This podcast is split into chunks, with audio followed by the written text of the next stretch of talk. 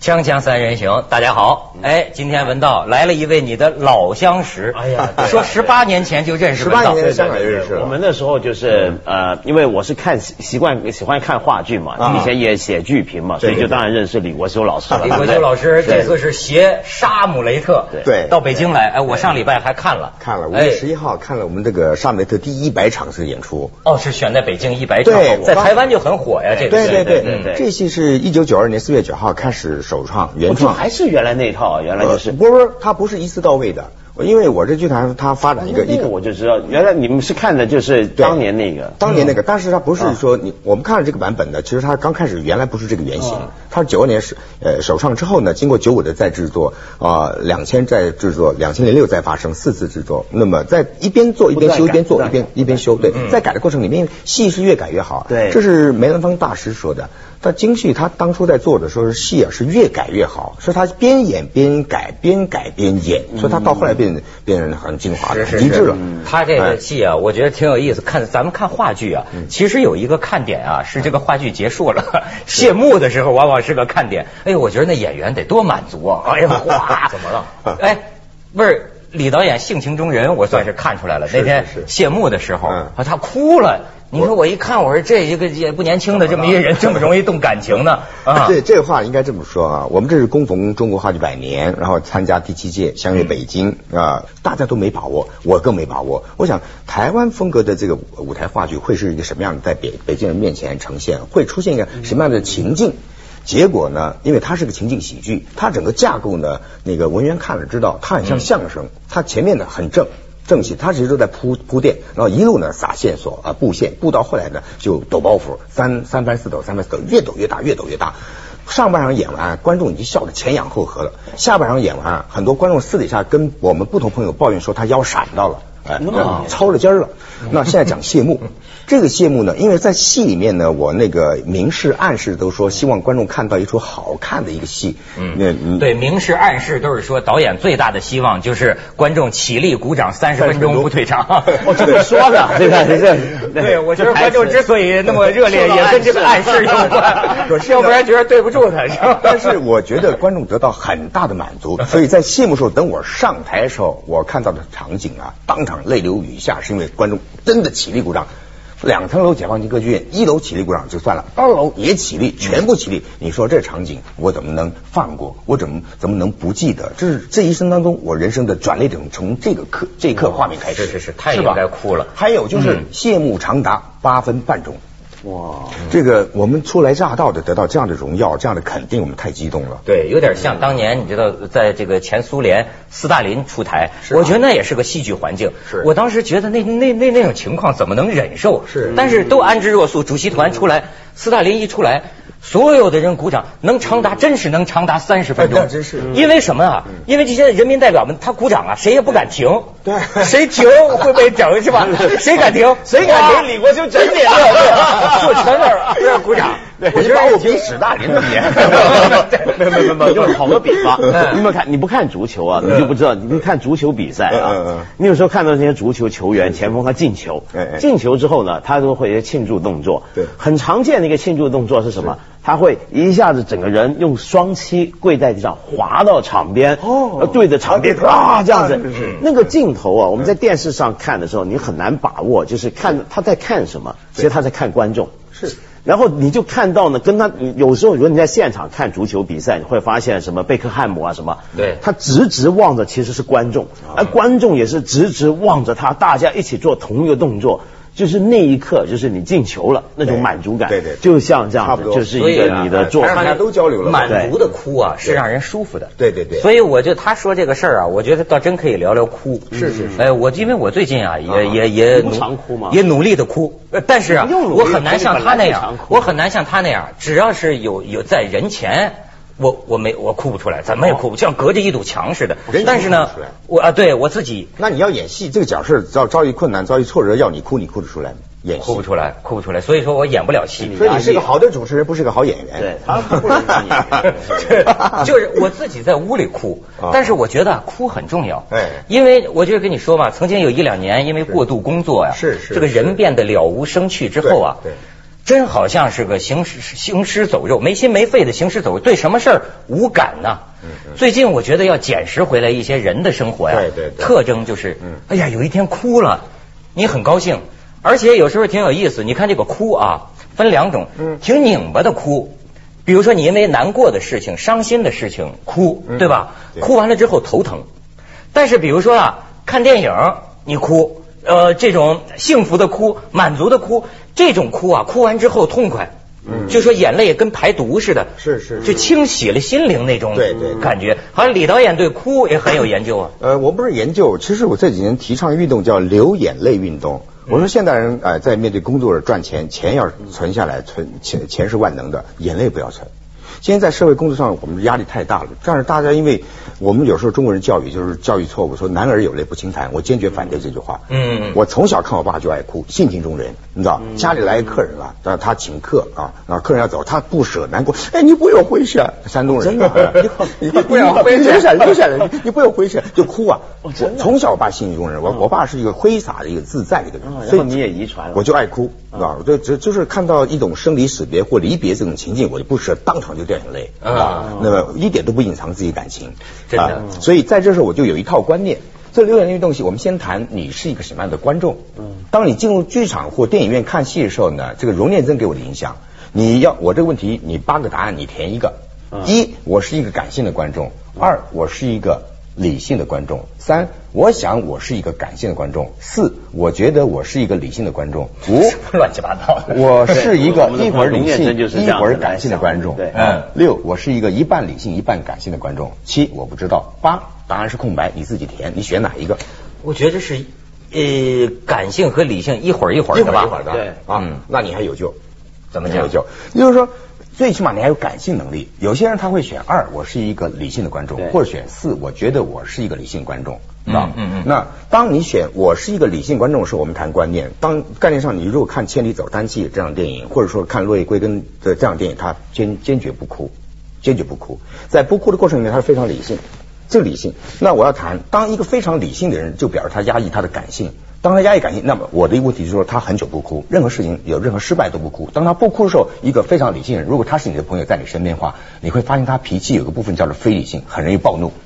啊这种人很容易暴怒。对对对哎，而且这个那这样子的话，我就是你吗听啊，哎，对，文我道就是咱一这直种啊不了解，你是整天在修道院里，你哭吗？那我不哭的，你从来不哭，哦对啊那我那很那少很少这这太有意思太可这悲了有意思而且呢，而且我跟你说，我跟你说，我看戏啊，就是理性到一个什么地步。你要我现在做还剧评嘛好？对，对我我就我现在不写了，为什么呢？就有一阵子我写剧评，写的觉得自己变态了哦，因为我写剧评、写影评，我开始培养一个什么习惯，你知道吗？嗯我带表进剧场，为什么？带一个码表。嗯比如说看电影。嗯我就看，哎，这个镜头用了几分钟啊天哪，这个长镜头用了几分钟 然后刚刚这段戏，嗯哎，他这个这段音乐是出了多少啊？我会连这个都记录下来啊。然后我写剧评的时候说，这个导演为什么他这个地啊方这个音乐用那么长，怎么样怎么样？嗯结果到最后我发现，哎，怎么旁边人都笑得那么开心，旁边人都那么难过？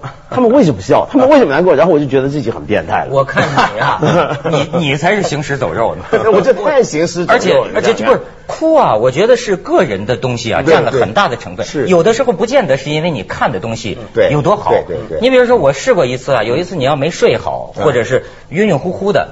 你能到哪种程度？比如说那个《疯狂的石头》有个喜剧片嘛，是是是他们都说都好笑嘛。对对对可是我跟你讲老实话你，笑我不出来站在电影院，我不知道周围人在干什么。我说这有什么好笑的？从头到尾。但是后来我知道，是因为你当时 的你状态状态对。反过来说呀，没有体力嗯有的时候哭啊，是你比如说最近演那蜘蛛侠，嗯嗯嗯，按说好莱坞这种大片儿你也哭啊不是你理性， 我跟你说这里，都啊我还迟到了，我这电影他们说头十分钟都哎是没 太太错过了不是前几嗯错分钟过就前哭面就了不对了。不是，咱们看一嗯个看什么东西 要看的，比如说好莱坞大片儿，咱看什么？看特技啊，对看电脑啊。对所以我说，哎，迟到就迟到，也去看吧。没想到就哭了。我给你分析这个状态。哎，你这个人跟别人都 相反啊，是因怎么回事啊为？是因为此前几天你可能因为外界的一些事情，心情一直积郁，然后呢跟打音死了个蜘蛛跟音乐有关系。你在电影院那种排山倒海的那种美国电影的那个声浪，那种音乐的声音，然后呢这个电影其实情节很简单，嗯嗯嗯对吧嗯？，但是最后你看到就是说，哎，人永远可以有选择。好莱坞电影就是政治正确、道德正确就是 说人可以有选择，你永远可以选择做个好人是。那几天呢，这外界的事儿，正是我觉着我自己选择做了个好人，可是心里特难受，你知道啊吗？所以一看到这个自自己在电影院呼就哭 出来了，你别知道吗人都没哭吧？啊你一个人哭了。别人我观众没都没哭吧哭，那那边你哭吧旁边的人不觉得这人在干啥？ 哎呀，但我觉得很好。这我我就说这种哭，就不是因为难受的事哭。出了电影院啊，哎呀， 觉得像个婴儿一哎样。好了好了，舒服，就是他这理论。咱咱咱咱们先去一下广 告，锵锵三人行，广告之后见。嗯。李老师说我在不到点儿的地方哭了，就跟那个叫好的 没没不知道什么时候叫似的。对所以我我我今天的感觉是说，我碰到两个那个变态的主持人，一个文烟的那哭点全错了，一个是坚持不哭的文道啊。那文道是有任务的。你这个呢，我给你分析一下。我做戏这么多年，我说观众为什么在看戏的时候，他有三种态度交叉发生：一参与，二投入，三投射。所谓参与，就是他看戏的时候，他他有参与感啊，他跟他什么关系啊？他很就知道这个情节怎么流动，很参与感。投入是说他在看戏的时候与角色同喜，与角色同悲啊，他这个是同理心的人。所以有所以有些观众，比如说你刚看那个《疯狂石头》，旁边为什么笑成那样？因为他们投入。非常投入对这样的一个情境，嗯对，那么那天我头疼 啊呃，你是处理的对，对那头人家投入你 头疼，觉得这周围这帮人有病吧？对他们没 病，是你你头疼，我我有病。那啊那后来蜘蛛蜘蛛侠，你不到点儿那个那个哭点儿那是投射。投射就是说，当我们在一个地方喝咖啡，一个音乐一响，那个音乐，比方说是某年某月某一天，一听你哭了，是因为你想起你失恋那一天，是是所以他勾到你了。见风落泪。我跟你说，我还有一种生理的哭，我我我喜欢哭，我我跟他一样，就是我我整天想要哭啊，我有时候甚至哭做作到一什么程度嗯啊？我利用生理节律，有没有？就是说，比如说我中午起床的时啊候。啊，呃，没刷牙，没洗脸，眼睛还芝麻糊的那时候，那个时候我躺在床上特别怜惜我自个儿，你知道吗？ 电电电视上不管演一 个再拙劣怜惜你自的个儿嗯再拙劣的一个什么戏，稍微有点情节我就呜 因为是看到刘雪华又哭了，然后你又哭了，是 每天，那你可以天天哭啊，每天他都在哭其。实你可以上好演员，哎你你是不敢演戏，还是不够专业？不对见对人但这个分别很羞这个很好耻心太强这但了我觉得这分别很大。你那种是你在人前哭，哎哎对嗯你这种是不在人前不在哭人。前我觉得这分别是很大的，因为你在人前哭嗯，是你把你整个人抛出来了。我觉得，嗯对对对但你这种呢，我你其实是永远很压抑在的。众人面前很难表露感情。是对，啊像李国修这种是，他是他是整个人拿出来。是是是，哎我是真信。李导演是我觉得我是我说呢，我们一家都爱哭。我太太叫王月，那么内地人对我太熟悉，她是《流星花园》杉菜妈，我是她老公啊。哦哎，对对对对对对，这样大家拉近嗯嗯了。我太太 O 型母羊座，特爱哭，哎，所以她看电视剧、看卡通片都能掉眼泪啊对哦，卡通片她好像看而且简单情节都哭了，跟你那芝麻糊眼是看那个对对对不一样。 我其实是很难哭嗯嗯，但是我有觉得长久不哭之后啊，心里板结了，好嗯嗯像嗯会有那种感觉。所以说，故意就一定你要要宣泄要要要哭，要哭，我就对哭真的好。所以我呢现在就跳掉，我说这个我我看那个外电报道啊，美国有个州一个小镇一个人瑞，嗯一百多岁，媒体问他养生长寿的秘诀是什么，他老先生年纪大说不谈，教女儿讲，他女儿八十五岁，媒体问他女儿说你爸爸养生长寿秘诀是什么？他女儿说我爸哪有什么秘诀，我爸就是爱哭，他很会处理他哭泣的情绪，是吗？流眼泪运动从这个观念开始，从这则新闻开始的。你你这个哭的周期呃怎么算？我没有周期，我随随时想要看到一个感性的一个场面，我想掉眼泪我就掉眼泪，没有周期。那么这时候我们马上跳过来，文道，你上次掉眼泪什么时候？去年还前年，你跟我看想不起来我你知道是什么时候呢？昨天，昨 昨天天，哪儿昨天，昨天昨天。 问问题就在于嗯我我不是很懂你们的状态，是吧就是你们那种呃，我不是压抑，你知道吗？嗯我是没有哭的感觉，没有哭的事件是没有值得哭的事啊！没有没有哭的事你们为什么会哭呢？我很不懂。你让我感觉到你的心呐、早已经枯槁，那叫是，哎 呦是不是？你就是同情我心心如死你你水。现在可别哭啊！别那因为个危同情险我。啊，这样文道有点危险，他恐怕要走向抑郁症了。因为哎他某种情绪来讲，你是哀莫大于心死，很多事情让你觉得一个万念俱灰，你啊觉得提不起任何事，对任何任何事情提不起兴趣，这是抑郁症的前兆前兆嘛啊啊但我常笑啊，哎，那也那强笑也不错。问题是你笑什么事儿？如果像他我那个疯狂石头那样笑也不对，那是变态。像我，我是一早起 床，现在一早起床就啊开啊你始倒笑没了。刷牙没洗脸，你就爱 笑是吗？对呀 我我我不 行。对，因为我们有一种修行的方法是这啊样啊，早上起来先微笑啊啊，就表示哎呀，就是又是一天很好的一天啊啊啊，我很快乐啊，我觉得我也没有那也可以，因为那个英国人主张一天呃主张一天三大笑。哎对对对有一种笑的运动对对对 笑笑当然是运好动了，对对笑对对笑一笑十年少。对但是问题在于他，我我同意他说的嗯，不是什么男儿有泪不轻弹。哎，对对对我我对有的时候对对对我谈的是男人有泪要重弹，那刚才您说重弹要重弹重弹。其实我训练很多演员很会哭啊，像黄家千这次跟我们合作《沙姆雷特》，他第一次跟我参加舞台话剧的演出。我说这个戏我不是请你耍宝，我要你来演悲剧。其实这个悲悲得喜这个戏有很难玩的一个东西，情境角色要真实，观众才会相信他的一个情境铺陈的堆积的笑点。我说要你哭，我问他一个问题，我说沙姆雷特也要连演三十场，你在这个段落呢要哭三十三十次，你可以哭几次？我问题问问这儿，真的啊，结果他说哭两次，那我说你就不要来演了嘛，这不是专业演员嘛，我们谈的是方法演技由内而 外或者由对对外而内，对对对不对？应该的我我说你给我时间，我教你，我教你，我让你这台戏连演三十场，我让你哭四十场。怎么说呢？因为我连整排连排你都能哭得出来，彩排你也能哭得出来，就是外加的。嗯怎然么后教怎么教？方法演技我方法演技，我们这个叫情绪记忆训练。对。哦，啊啊我你说做说情绪记忆训练就是说，在一个空间，那么我放了两张椅子，我先让他叙述他他最重的一个情感，他思念起他已经过世二十年的外婆。他叙述这个过程里面呢，接下来呢，我们这个标题是心理学上谈的空椅子的自我审判。首先呢，我说叙述完成以后，他坐在这张椅子面对一个他对面一个空椅子，我说我要你想象这个呢是你外婆在天堂你们见到面了。你跟他忏悔，跟他赎罪，跟他说你最近的生活过得怎么样，过得非常好。然后他一边叙述虚拟中的天堂的外婆，一边在把那个情感事件全部历历对吧？他表达出来，他哭到不行。他一开始已经叙述说已经哭到不行了，这是一个心理剧场的一种训练啊对。所以他第一阶段他对那个空子跟跟外婆说话哭到不行。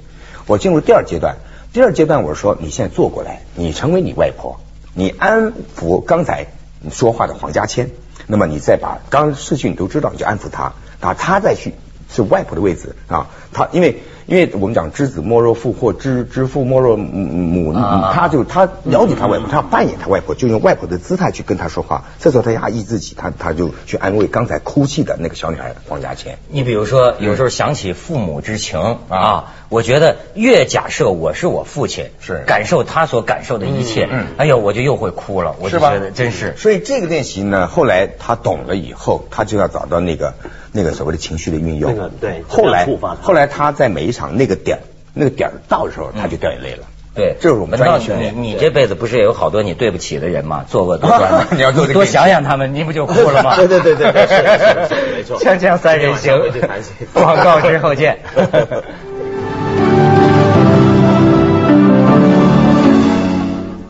李老师，这不是导演了，心理医生了。对啊还好你说抑郁症啊，我还真是看这个《沙姆雷特》，他打出这个就是莎士比亚写的《哈姆雷特》的台词啊，对对对我就觉得这也是说我呢，其实是挺普遍的一种，对就是犹豫不决。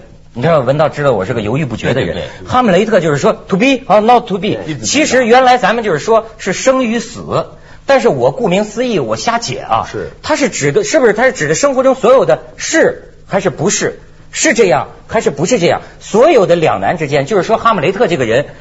哎呀，我有时候就是这样，恨不能撞墙啊！觉得自己怎么这样，连一个这么小的事情，连买这双鞋还是该买这双鞋，嗯，就站在当这儿做不出一个决定来。是 to be 他 or not to be 是吧？to be 其实就 to be 啊，那 对无法做出一个决，为什么这么犹豫？嗯嗯。所以为什么大家说莎士比亚那么伟大？对就是说为什么叫四大悲剧？是沙姆雷特就是不是沙姆雷特，哈姆雷特哈姆雷特，这是因他叫为沙姆雷对特对对沙姆雷对，特这是因为呃，他写出了很多人那个人的普遍的一个普及性的一个人性面对普遍状况，一个对一个一个但是我这个觉得很好玩，就是因为传统戏剧理论告诉我们，比如说通常用四大悲剧或希腊悲剧来来当。